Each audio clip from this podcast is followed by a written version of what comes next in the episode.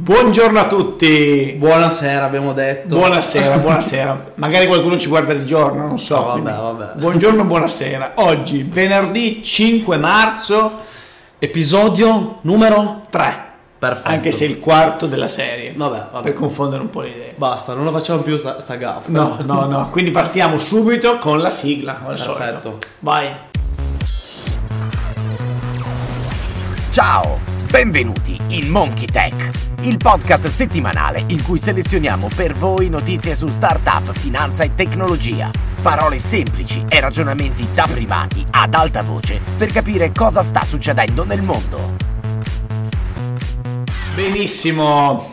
Allora, Gio, eh, questa volta ti ho portato io le notizie. eh. Bene, io questa volta non ho dovuto fare niente. Mi Però- sono passato una bella settimana disinformato. Infatti stabiliamo dalla prossima iniziamo tutti e due sul pezzo. Va bene, quindi tre notizie per una. Allora, ti porto qualche notizia. La, la prima è sul tema della smart mobility. Ok.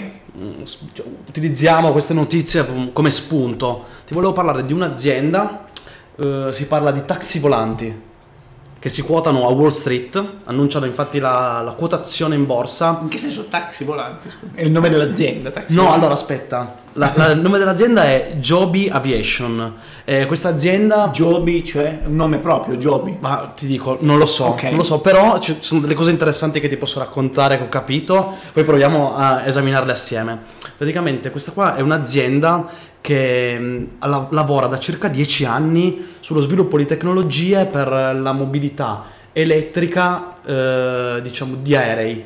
Di aerei. Di aerei. Questa mobilità funziona, im- immaginati questi aerotaxi elettrici ehm, che fanno decollo e atterraggio in modo verticale con quattro posti, mm, quattro posti più quello del, del tassista o del Ok. pilota e stanno ragionando su come poter eh, iniziare a fare revenue.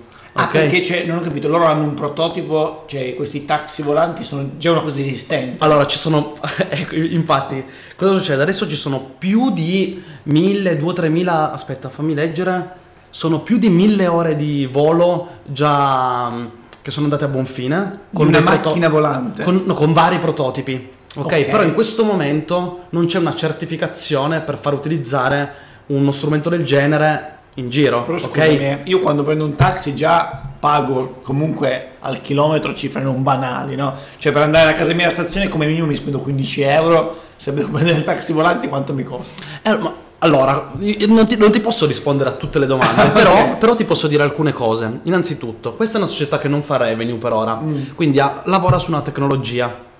Ok, il, il, CEO... volante. Sì, una, una- una macchina da guerra. Macchina volante.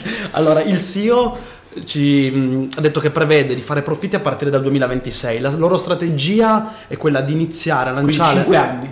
Sì, in 5 anni. La loro strategia è di lanciare in 4 anni, eh, entro 2024, ok? In, in 4 città, probabilmente USA, Ok. il loro prodotto. Quindi inizieranno a fare la mobilità con i taxi volanti a partire dal 2024. Dopodiché, in due anni, pensano di iniziare a fare revenue. Il modo in cui fanno revenue ancora non è sconosciuto Cioè, se perché... un taxi se pago la corsa. Eh, però bisogna capire anche il modello di business che vogliono adottare, se è del tipo mh, che poi uno stile Uber si compra il, il- il mezzo e poi dopo lo può fare come lavoro autonomo, eh, lavoratore autonomo, Ok. oppure se vogliono possedere la flotta per intero Ah, far cioè, pagare una fee. Come i taxi, cioè i taxi si possiedono il mezzo. Infatti, è per quello che- Ma che io diciamo- invece, scusami, questa cosa che mi dici mi fa venire in mente una questione. Hai detto mobilità. Sì. Si parla tanto di mobilità, specie nelle città, i taxi tipicamente mi rimandano all'immaginario della New York, no? Quindi molto Sì, trafficato, sì, sì, devo andare in un posto all'altro, prendo il taxi. E quindi i taxi volanti mi sembra la soluzione a dire ok, c'è il traffico, no problem, volo sopra il traffico, no? Diciamo hai tre dimensioni e quindi Tre dimensioni. c'è un livello in più di libertà e quindi Perfetto. più spazio per Cioè, muoverti. oggi mi muovo su un piano, domani mi muovo in uno spazio. Eh, infatti. Perfetto, Quindi decongestiono il traffico.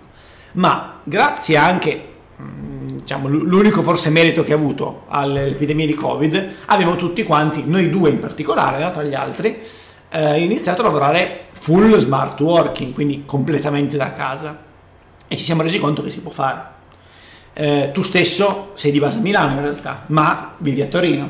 ok? Bravo. E non ti sposti mai, cioè in un Sì. anno sei andato a Milano quante volte? No, sarò andato mm, dozzina di volte massimo. Perfetto. Quindi la mia domanda è, è la provocazione anzi che ti lancio, ma qual è l'utilità? Cioè c'è un mercato per muoversi nella terza dimensione per il traffico? Se un domani magari, anche dopo l'epidemia, comunque avremo tutti imparato a lavorare di più in smart working e quindi ci sarà meno necessità di spostarsi verso il grande centro urbano, no? il traffico secondo me potrebbe nei prossimi dieci anni per dire ridursi notevolmente, o anzi 5 anni quando loro pensano di fare revenue, ridursi talmente tanto che boh, non trovo più traffico Però- per andare alla stazione perché Allora, ti, ti provo a rispondere. Sì. Secondo me lo spazio per questo business c'è.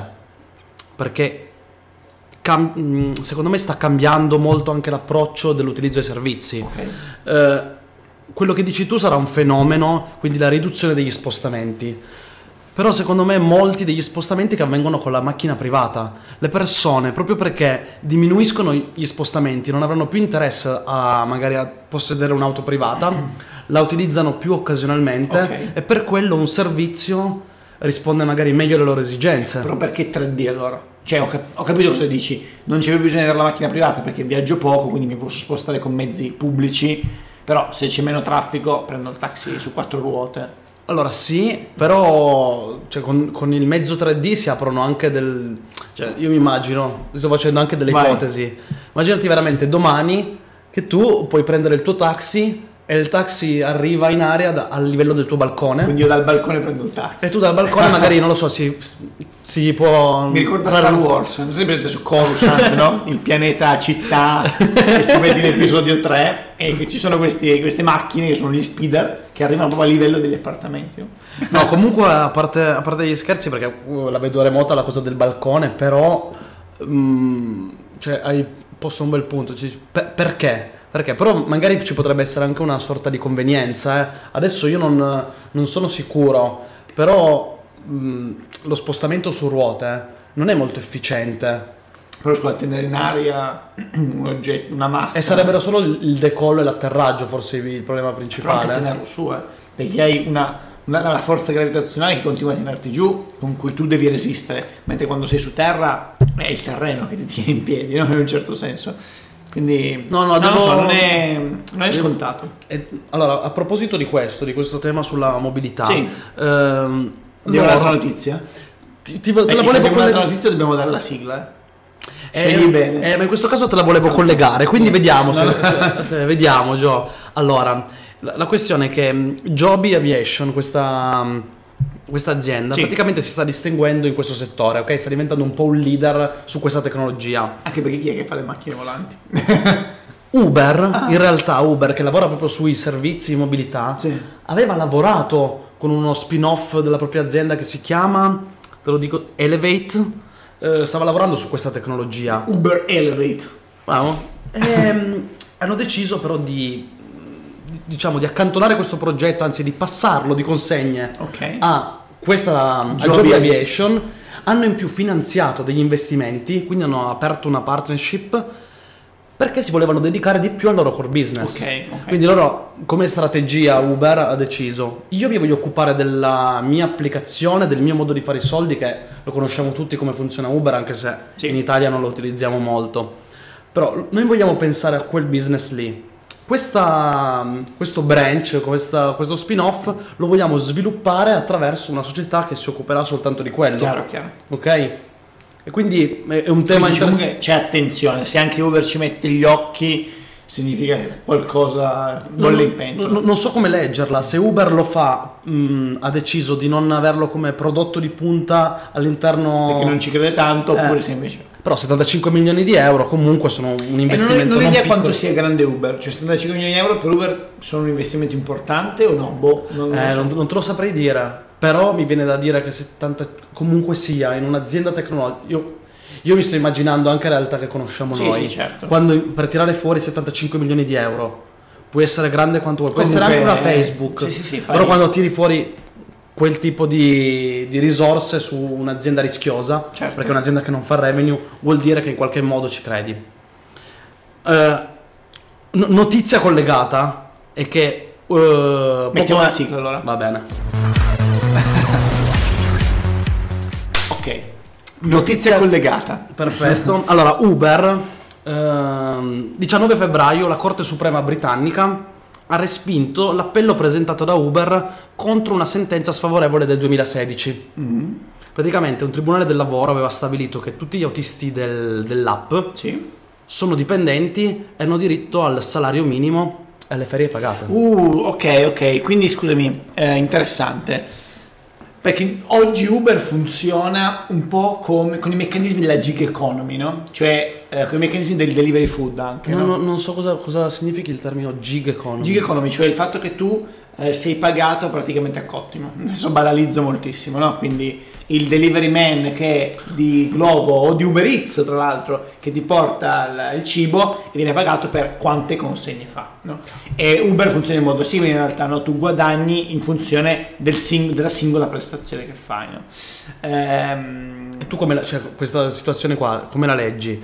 Cioè, allora, ogni volta che leggiamo una sentenza di questo genere ci sono so, due, due filoni. Da una parte mi sembra c'è l'innovazione e da una parte c'è questo freno e la volontà di tutelare i diritti. certo. Giusto? Cosa, cioè, com- cosa- come lo vedi questo? Beh, Dove ci porta? Che sono, fammi dire, un vecchio lupo socialista, eh, ti dico che secondo me è importante che ci sia diritto, cioè sia una tutela ai lavoratori, qual- qualunque sia il contratto che hanno, quindi eh, questa sentenza è fondamentale e quindi ci fa capire che cavolo, che queste modalità di lavoro nuove necessitano assolutamente di una normativa e se no rischiamo veramente insomma di, di- di perdere quello che è invece eh, il bello de- che Però ha è l'Europa che sul, insomma, sul- sullo stato sociale no?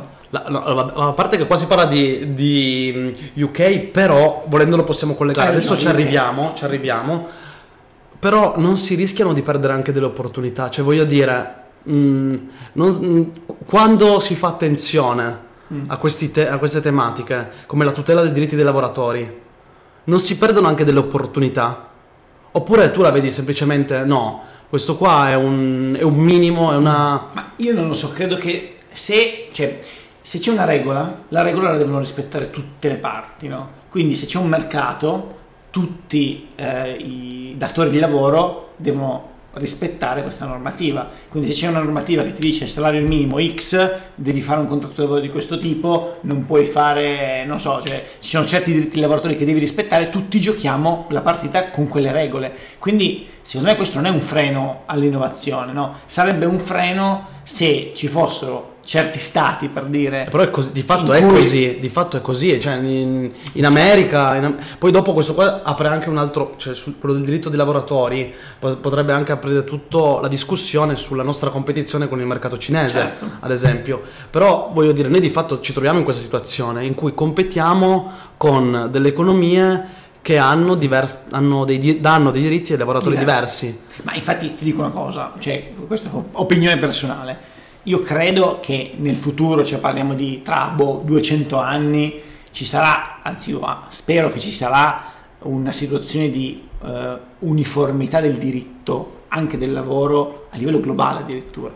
Però fin da oggi, secondo me, noi possiamo cercare eh, di rendere le cose un po' più eque, almeno all'interno di quella che è l'Unione Europea, per dire. E quindi io quello che trovo abominevole è che ci siano stati nell'Unione, tipo Romania per dire, in cui c'è un diritto del lavoro che ha, offre delle garanzie decisamente inferiori a quelle che abbiamo noi qua, ad esempio in Italia, in Sono, Francia, sono in Germania. d'accordo con te. E lì quel- quello, quello è la radice del problema che ci dice, ah, vedi poi l'imprenditore che delocalizza, ma certo che delocalizza, perché se io in Unione Europea permetto regole diverse in paesi diversi, è è un- è un'assurdità e su questo è legato non solo il lavoro ma anche la fiscalità ad esempio. Sono d'accordo, però come stiamo vedendo, adesso ti cito anche un'altra, un'altra news, eh, diciamo ci sono delle risposte in Europa che vanno in questo senso. Adesso per, per quanto riguarda, ti, ti leggo qui la notizia sulla Repubblica dell'altro, dell'altro giorno, Rider, non solo le maxi multe per la, la sicurezza, le verifiche su fisco e contributi potrebbero mettere KO le piattaforme. Certo. Qua parliamo delle piattaforme, quelle che fanno delivery del Delivery. food. Eh, l'inchiesta della Procura di Milano per il momento ha definito ammende per 733 milioni di euro, ma i riflettori ora sono puntati su altre possibili violazioni circa le imposte in Italia e versamenti a INPS e INAIL. Certo, certo. E qua stiamo a parlare di, di tutte quelle aziende, adesso non le cito nemmeno, però sono anzi citiamole, chi, chi se ne frega, Uber Eats, Deliveroo, Just Eat Italy, Globo. Globo, che quindi adesso si trovano a dover fare delle battaglie, anzi alcune hanno iniziato a, a- a riconoscere dei diritti ai lavoratori, quindi direi che un pochettino forse ci stiamo muovendo in questo... Speriamo, speriamo. Io credo mh, che, cavolo, se queste compagnie di delivery sono esplose negli ultimi anni, sia anche perché c'è stata una condizione di marginalità di profitto interessante, se no non sarebbero nate così tante compagnie delivery, no?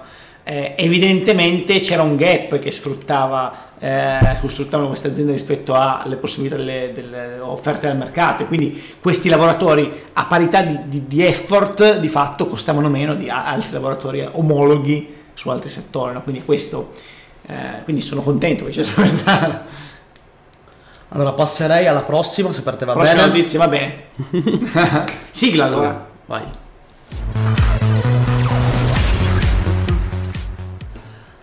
Allora, ti volevo portare una notizia un pochettino delle scorse settimane, non, non- non super recentissima, si parla di due settimane fa, Ok. eh, un, po', un po' diversa dal solito, Eh, sempre tematica tecnologia, però connessa con, con il fantacalcio. Il fantacalcio. Allora, eh, una Ah, startup... premessa, io di calcio so poco e di fantacalcio se va bene so ancora di meno. Allora, Quindi eh, mi dovrei dare i ragguagli necessari. Vabbè, eh, tu- conta il fantacalcio è sostanzialmente un, eh, un gioco Ok. che si fa a volte anche con del- dei premi in denaro dove le persone mh, fanno finta di essere dei, dei manager che possono acquistare i giocatori, hanno un ammontare di crediti a inizio anno Ok.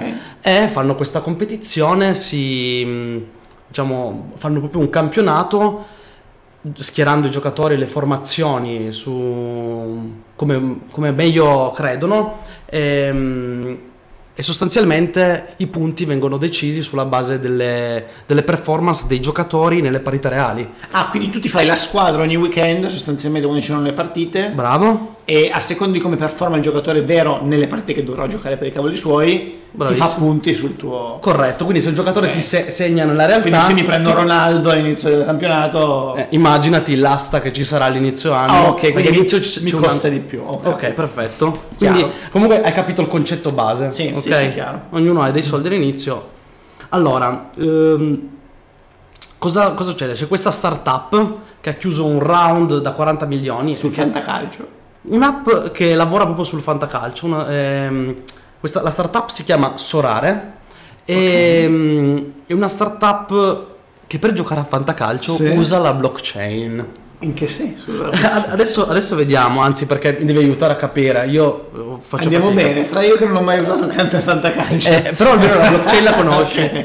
Allora, la- l'azienda è stata fondata nel 2018. Ok. Eh, hanno ricevuto molti finanziamenti. Ho trovato curioso perché alcuni dei calciatori, e quindi seguono questo argomento, Sì. hanno finanziato direttamente. Pazzesco. Ad esempio, Piquet e Griezmann, che sono due giocatori del Barcellona, Ok. hanno messo dei chip importanti, tipo 500-600 mila euro a testa. Peanuts per loro. Vabbè, per loro, dai.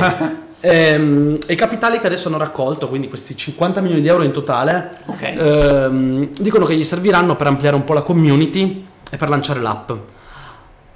Allora, sostanzialmente, cosa fa questa roba? Mm, la- La, la- l'app la posso già scaricare io. tu l'app la puoi già scaricare e puoi andare sul sito di Solare, Ok. ok? E puoi giocare a fantacalcio. In più, Ma scusa, aspetta, aspetta, posso giocare a fantacalcio? Cioè contro con chi? La cosa- Globalmente, con degli amici? allora lo puoi fare sia con amici e sia partecipare a delle competizioni dove Globali. si iscrivono altre persone Ok. che non conosci. Quindi dire, ricorda già dei siti, altri siti di fantacalcio Certo, fanno certo. Sì, sì, sì, ci sono, ci sono già. Ora, io infatti non, non riesco a capire il, il- il vero, come si dice, Valore il vero valore aggiunto. aggiunto, se non quello, hanno creato questa cosa, questa sorta di gioco nel gioco, quello di creare delle carte digitali collezionabili. Ok. Praticamente mh, le persone possono collezionare queste carte Che, non- che sono i giocatori? che sono i giocatori che cambiano nel tempo, vengono modificate e quindi creano una forte connessione con il giocatore. Ok. Cioè, fammi dire, quindi questo qua, quello delle carte collezionabili, è diventato il gioco nel gioco, che è una sorta di, colle- fammi dire... La carta rappresenta il giocatore che ho io nel- che ho preso all'asta all'inizio? No, No, è separato. Quello è separato. Allora, c'è il fa- gioco del fantacalcio Ed è è, un- uno. è una cosa. Ok. In più c'è la, c'è la questione delle carte collezionabili. tipo digitali. raccolta figurine panini.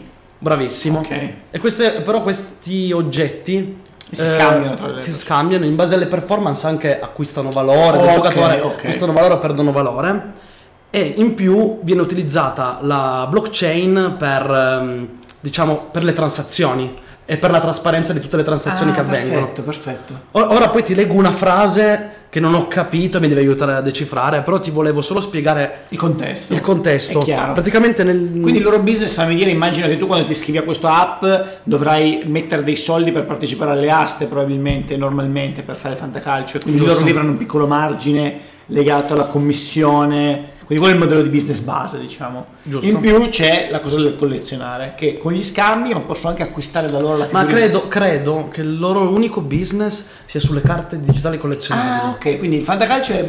Il fantacalcio è free e eh, come altre piattaforme il, i revenue avvengono, che ci sono degli, s- cioè tu mentre giochi ci sono degli sponsor, cioè tipo non lo so, pubblicità che ti compaiono nelle, nelle app. sì però sono fatte in modo meno invasivo, Ah, ok. sono molto, molto più soft, non usata? danno fastidio. Io non l'ho usato, non uso una- altre- Ok. un'altra piattaforma, però il modo in cui fanno pubblicità, ad esempio tu ti crei il tuo team Sì. e il tuo team magari ha un logo sulla maglia ok, e quel ok. logo è uno sponsor che ha Fantastico. messo i soldi, è davvero poco invasivo e, e funziona perché tu Ok. quel logo te lo ricordi. E questo non c'entra con la blockchain, fammi dire. Non c'entra con la blockchain, però ti volevo soltanto dire che perché queste piattaforme stanno funzionando così tanto? Perché? Perché il calcio è super seguitissimo. Certo. Eh, 4 milioni di persone tipo seguono il calcio, 4 miliardi di persone come base di utenti nel mondo, a livello mondo. Quanti siamo nel mondo? Eh, siamo miliardi. 8 miliardi, quindi vuol dire La che metà c'è delle persone viventi segue il calcio. Segue il calcio, cioè almeno ha degli Mamma interessi mia. nel calcio. Sì. Ok?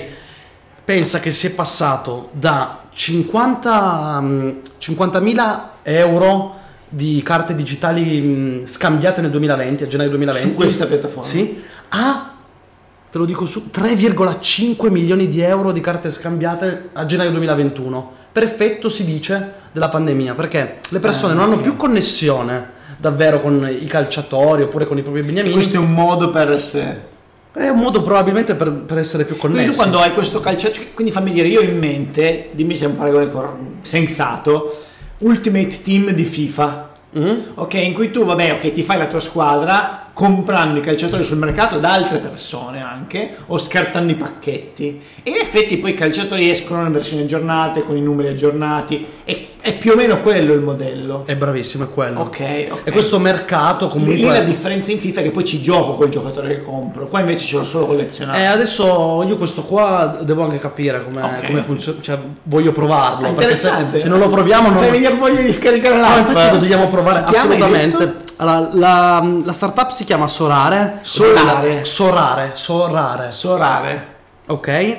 Eh, ti volevo dire una cosa che ho letto sulla blockchain, perché alla fine la Ecco, tecnologia... capiamo questo, cioè la blockchain come si collega a Senti, questi scambi. senti questa cosa, perché alla fine ho trovato poche informazioni sulla blockchain dietro e volevo capirlo con te. Ecco, magari aspetta, prima che tu legga la frase, ricordiamo un secondo chi ci ascolta che cos'è la blockchain. Eh, aiutami In- tu in- perché tu forse sei un po' più esperto di me. E Forse, la- leggermente, dai. E là, allora, eh, perché si- ovviamente quando si sente blockchain la prima immagine è le criptovalute, Sì. bitcoin. Ma perché? Blockchain è un sistema innovativo, anzi lo era allora, ma lo è ancora abbastanza, di eh, distribuire un database su un pool di nodi no? eh, distribuiti che quindi consente al network di garantire eh, la concordanza delle informazioni salvate sui vari nodi, Ok. ma anche di garantire che l'informazione rimanga veritiera e immutata nel tempo senza che ci sia il bisogno di un garante. Questa è la cosa rivoluzionaria all'interno del mondo della blockchain. Quindi oggi noi quando eh, registriamo una transazione, ad esempio con la nostra banca, di fatto c'è un garante che dice ok, questa transazione in effetti ti- è vera, ed è immutata e c'è qualcuno che me lo dice, qualche Però per- entità per- terza. Per spiegarlo anche a livello operativo, giusto?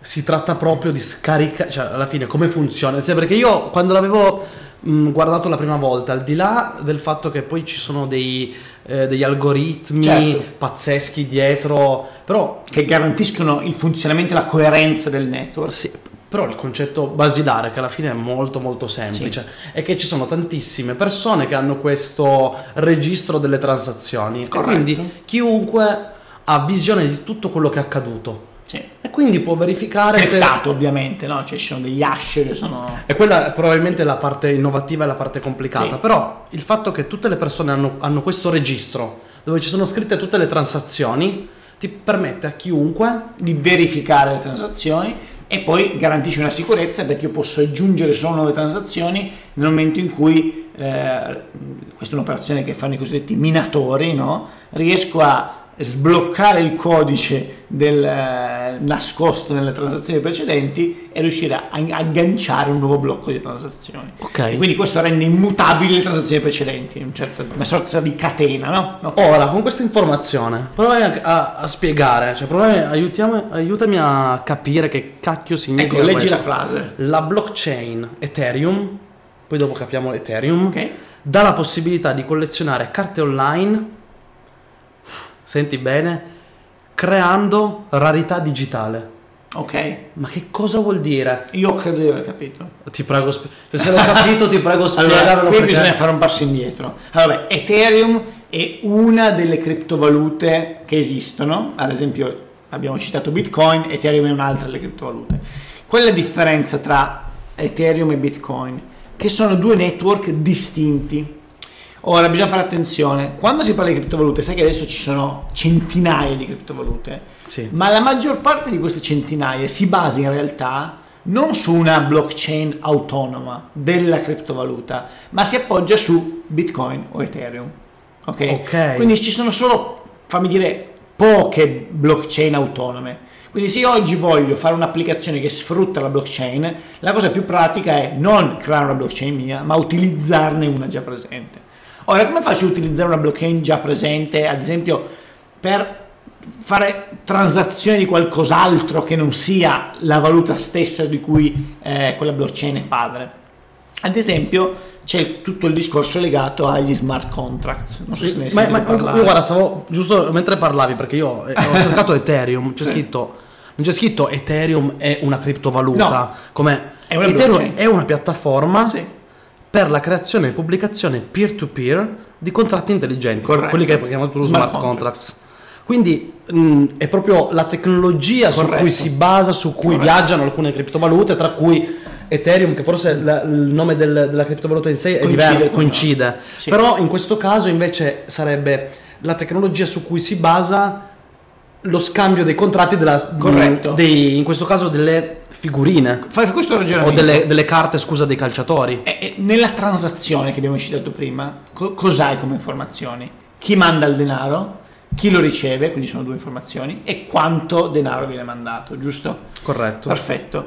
Eh, ora, se io voglio registrare uno smart contract, posso utilizzare queste- questi tre dati a mio piacimento. Allora, potrò utilizzare l'Ethereum, ad esempio scambiando della valuta, eh, della criptovaluta sulla blockchain Ethereum, ma inserendo come destinatario, anziché un indirizzo, fammi dire, di una persona che ha un portafoglio Ethereum, un codice ricavato ad esempio come hash di un contratto, di un contenuto, di un libro. ok? Ho capito. E memorizzare questa informazione nella catena delle transazioni Ethereum, anche se in realtà quella transazione lì non significa uno scambio di denaro Sì, da sì, me verso di te. lo fai in modo fittizio. Da me verso un nessuno. Verso nessuno, che però quel nessuno in realtà corrisponde a dire io ho fatto quello. Corretto. L'hai detto e, questa cosa è scritta in un registro. e in- concatenate in questo, in questo database e per queste catene man mano che tu aggiungi strati diventano sempre più immutabili no? perché riuscire a cambiare uno strato precedente vorrebbe dire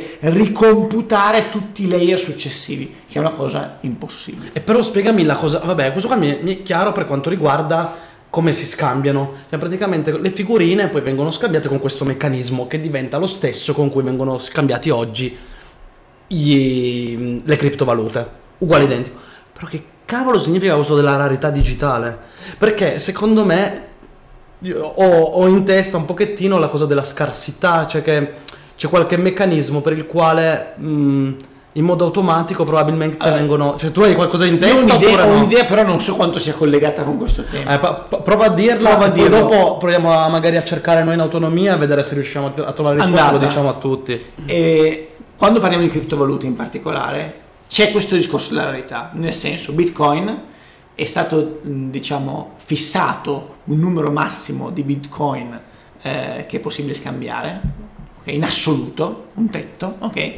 E inizialmente, ancora oggi in parte, eh, venivano, venivano prodotti Bitcoin grazie al lavoro computazionale dei vari nodi Ok. che certificavano le transazioni, quindi il nodo che lavorava computazionalmente certificava la transazione veniva remunerato dal network con una porzione di Bitcoin per il suo lavoro. Perfetto. Col eh, il trade-off che questa remunerazione continua a diventare sempre più piccola perché pian piano stiamo raggiungendo il numero massimo di bitcoin definiti nel sistema. N- non è un sistema inflattivo quello Ho delle capito. criptovalute. Quindi io credo che sia legato a questo sistema, Ma, no? ma infatti, delle figurine. ma infatti a quanto ho capito c'è un meccanismo premiante, quindi non vorrei magari, adesso la, la provo a buttare lì, poi dopo lo capiamo, Cioè, però la figurina fosse una valuta in un certo senso. sì, è come se fosse una valuta e magari tu, eh, il tuo giocatore magari nel fantacalcio oppure metti dei soldi, vieni remunerato, viene creato una nuova figurina, però queste figurine vengono create con una sorta di algoritmo che ne determina la scarsità. Ok. E, e C'è un- una soglia. c'è una certo soglia, cioè, alla fine eh, quella figurina può, eh, avrà questa- questo andamento logaritmico oppure che è quello che ha reso le sneaker della Nike estremamente rare e costose, no? Adesso io non mi intendo di questo tema, ma la scarsità in generale è Adesso- quello che è la base del, questo, questo qua è un, un altro argomento che mi interessa. prezzo alto del, dei beni. Però lasciamoci con questo dubbio. Va e bene. quindi passiamo alla prossima. Quindi, scusami, quindi next Va bene. step per noi ah, scaricare l'app. Scarichiamo, So- capiamo come sorare, Sorare. e proviamo a capire come funziona. Ok, andata. Allora, ehm, quindi prossima notizia sigla.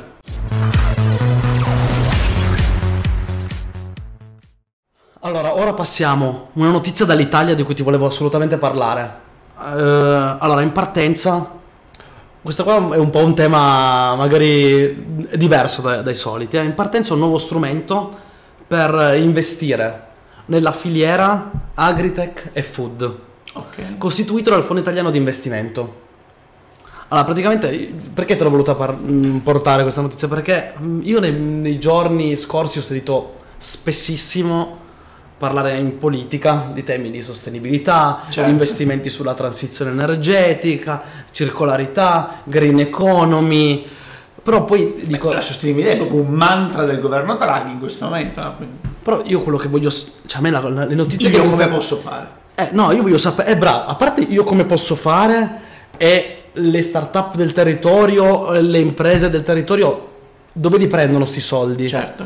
Voglio- volevo sapere quali sono gli strumenti che si- in Italia si stanno adottando per fornire finanziamenti su questi temi.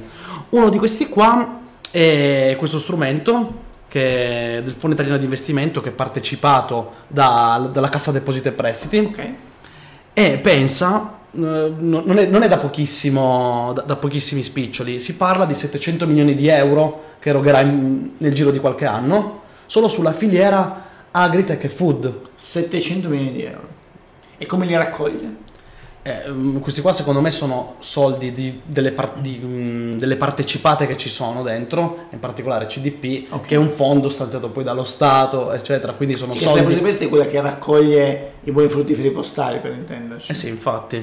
Però mh, io quello che volevo capire, secondo te, nelle politiche che stiamo dando, questo mh, è di quello di cui sentiamo parlare ogni giorno, un, un impatto del genere, cioè spendere 700 milioni di euro per finanziare progetti agritech e food, che vorrebbero dire eh, agroalimentare, come le nuove tecnologie tipo l'agricoltura di precisione, Sì. le bioenergie, chimiche verde, eh, insomma tutte le produzioni green, tutto quello che ruota un po' attorno al concetto di sostenibilità.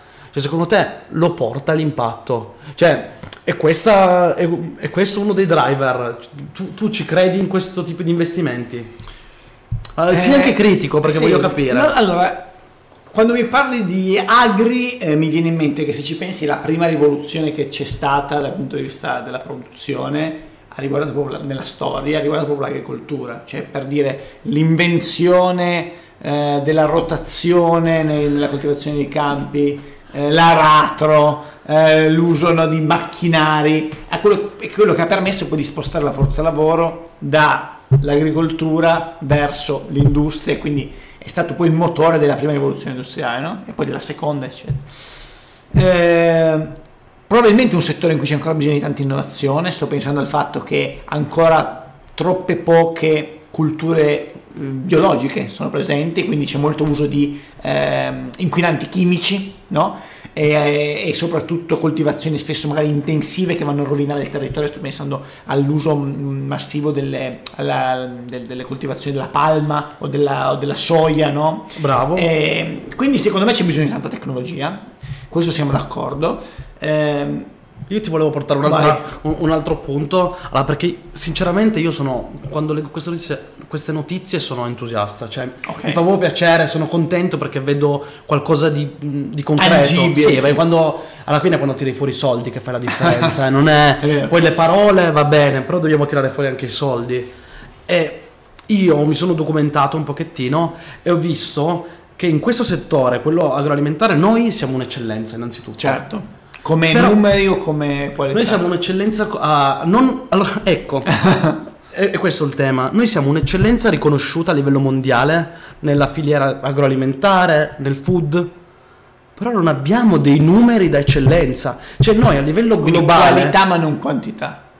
noi non riusciamo a tradurre il nostro marchio, il nostro brand, la nostra qualità in money. Cioè a noi ci interessa alla fine anche portare delle realtà che sono magari oggi piccolissime a, sì, a livelli globali, cioè a portare il nostro mercato ad ampliare, perché noi dobbiamo ricavare da questa roba. Non possiamo rimanere Mi, mi sto chiedendo, cioè, ovviamente, cioè, stiamo parlando di una risorsa, il cibo, che è limitata e spesso anche difficilmente scalabile, no? Beh, beh, Pensiamo al vino per dire, no? Eh, certi tipi di vini eh, per avere la certificazione di un certo tipo devono essere eh, stati raccolti in un pezzo di terra piccolissimo, no? Per cui eh, No, però aspetta, però, Ok. ti- però io ti faccio un esempio. no? In questo settore qua, quello agroalimentare, c'è un fenomeno che si chiama tipo nanismo, lo chiamo. cioè Cioè che il 99,8% delle aziende nel settore agroalimentare ha meno di 250 addetti. Sono tutte aziende troppo piccole, Quindi c'è dici- poca eh, managerializzazione. Ok, ok. Cioè, que- questa cosa qua deve, deve portare una crescita.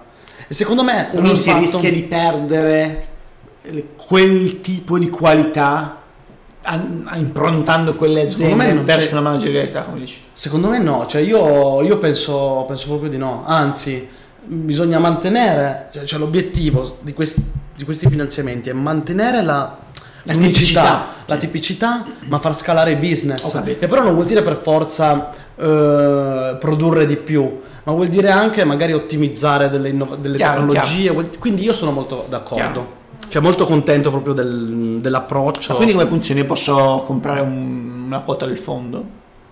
Eh, cioè no, tu in teoria ci sarebbero dei bandi, ci sono dei bandi Ah, poi ok. per, per partecipare. eh, no, ma in questo caso ancora non è par- cioè, Partecipare per essere uno di quelli che viene finanziato. Sì, perché il, diciamo il capitale Ma è se già io voglio portato. investire? Non c'è Mm. un veicolo in cui io posso... Eh beh, no, perché tu conta che questi soldi qua credo siano stati già raccolti Ah, boh. da No, pensavo fossimo ancora nella fase Però- di raccolta.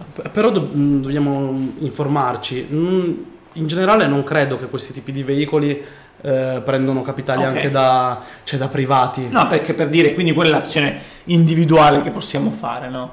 Eh, noi ad esempio eh, provare a individuare magari delle realtà nel settore agri, food che possono essere interessate e magari metterle in contatto con questo oppure proporgli il bando, far vedere un pochettino come funziona.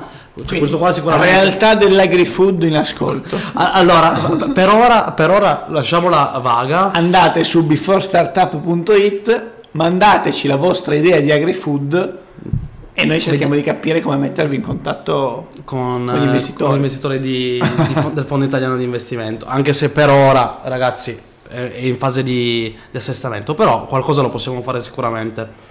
Allora, passerei all'ultima notizia. L'ultima, l'ultimissima perché siamo veramente lunghi come tempi. Perfetto. Sigla. Ok, ultimissima notizia. Ah, allora. vado veloce perché di nuovo siamo sempre lunghissimi. Ma alla fine, sai, i feedback che io sto raccogliendo mi dicono che comunque se si sta entro l'ora Dai, non è male, quindi... Allora, visto che prima abbiamo parlato eh, di blockchain, Ok. e di criptovalute, mm, ti volevo parlare di Coinbase. Ah, l'exchange. Bravo. La piattaforma su cui se io voglio investire in criptovalute posso scambiare il mio denaro mm, Bravissimo. contante con... E Coinbase potrebbe, pensa, essere la più grande IPO tecnologica da Facebook nel 2012. Accidenti, perché si quota, giustamente. Si Questa quota, la settimana scorsa l'ho sentita anch'io. È interessante per tante ragioni interessanti. Sai che oggi ci sono già degli strumenti finanziari per investire in criptovalute, eh, però questo, cavolo, non sarebbe un'azienda quotata, io potrei comprare direttamente le azioni, indirettamente significa investire in criptovalute, no? Ma Eh, eh, allora, di fatto, a parte tu lo utilizzi Coinbase. io, io ho un account su Coinbase, sì. Anch'io ce l'ho, lo sai, io sono fatto tipo due o tre settimane fa, ho investi- perché ormai tutti ne parlano, Nella- criptovalute, e beh buttiamoci sti 2-3 mila euro. Io ho giusto per- investito in Ethereum qualche anno fa, non ti nascondo che ho fatto un, un bel profitto, però poi ne sono uscito e per ora sono, in questo momento sono fuori. Però Coinbase è un'ottima piattaforma, l'unico limite secondo me, ma è necessario per come è lo stato della- del- dell'arte oggi, è che le commissioni rispetto a un Sono altissime, sono parliamo alti- di punti percentuali. No, no, infatti per me cioè, non, non va assolutamente Cioè, bene. un, un, eh, un intermediario tipicamente ti fa pagare lo 0,2%, per- 0,2% circa no? per una transazione, loro ti fanno pagare magari l'1,5%. No, no, 2, no, no, cioè. infatti, infatti è assurdo. No, quello là infatti anche a me non piace. Però ci sono dei numeri che stanno facendo Certo. che sono assurdi. Cioè, ti dico, l'ultimo profitto che hanno Sì. fatto 322 milioni di dollari nel 2020. Cioè, sono numeri pazzeschi, Sì. eh. Tra Sono l'altro loro non solo ti fanno fare l'exchange, volendo puoi anche eh, far ospitare il tuo portafoglio presso di loro, Bravo. che non è banale, nel senso che se tu vuoi entrare nel mondo della blockchain tu puoi su una chiavetta USB o su un computer salvare il tuo portafoglio, quindi diciamo tutti, tutto il secondo, eh, la seconda parte della transazione, citavamo prima che la blockchain contiene tutti gli scambi, no? mittente, destinatario e importo. Il destinatario devo avere il codice del destinatario in mano mia per dimostrare che quelli sono soldi miei, no?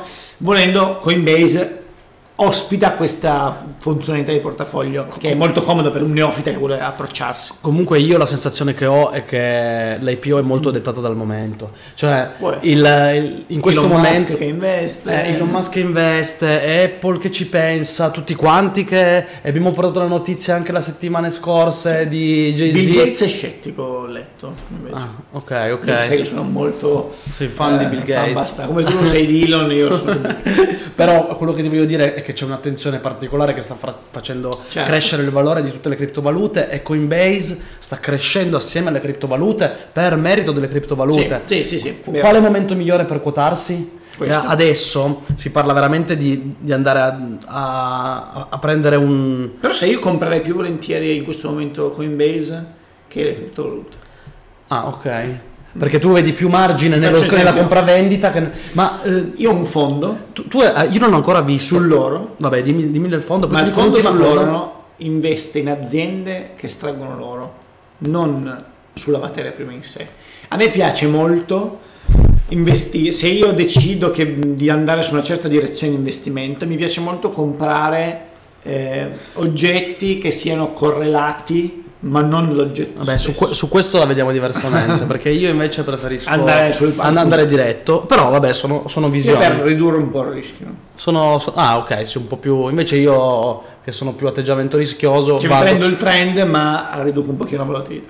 No, comunque, sicuramente il motivo principale dell'IPO è quindi quella che ti ho detto. Certo. E mm, cosa ti volevo dire? Vabbè, arriverà tipo una capitalizzazione che si parla di 100 miliardi di, di euro. E io però non so, Coinbase so che forse è il primo exchange al mondo, Sì. ma non so che volumi abbia. Allora, qua c'è scritto 119 miliardi di dollari di volume degli scambi istituzionali e credo che il numero sia su base annuale, cioè quello che è accaduto Annuale. nel 2020. Vabbè, 119 miliardi di scambi, eh, per fare un paragone, Amsterdam eh, fa circa, che ora è la piazza europea più grossa per gli scambi in borsa, 9 miliardi qualcosa di transato al mese, più o meno. Ok, ok, vabbè, ci sta. Quindi vuol dire che sono, siamo, siamo sullo stesso ordine di grandezza. E, e- e Ok, poi, per intenderci. no, e poi un miliardo di dollari su- sulle... mm, Aspetta, 1,04 miliardi di dollari di entrate totali delle- dalle transazioni Eh beh, provenienti... certo, con le commissioni dell'1% è facile. Eh, infatti Abbiamo quello- fatto subito il conto. Eh, quando arriva- 100, 100 milioni, eh, c- c- 100 miliardi, scusami, all'anno,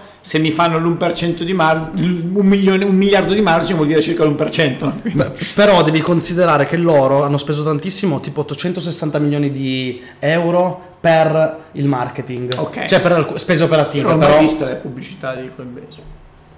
Però io sì, io- sì, io sì, io sì. Va bene, dai, direi che siamo arrivati al fondo. Salutiamo tutti quelli che ci hanno ascoltato. Seguiteci, mi raccomando, nelle prossime puntate. Ciao a tutti, ci vediamo prossima settimana. Ragazzi. E direi sigla di outro a questo punto. Ciao a tutti. Ciao. Grazie per averci ascoltato. Se avete domande o suggerimenti sulle news da approfondire per la prossima puntata, scriveteci su Instagram su Before Startup oppure online su beforestartup.it. Ci vediamo la prossima settimana. Fino ad allora, continuate ad informarvi e a provare a scoprire il mondo.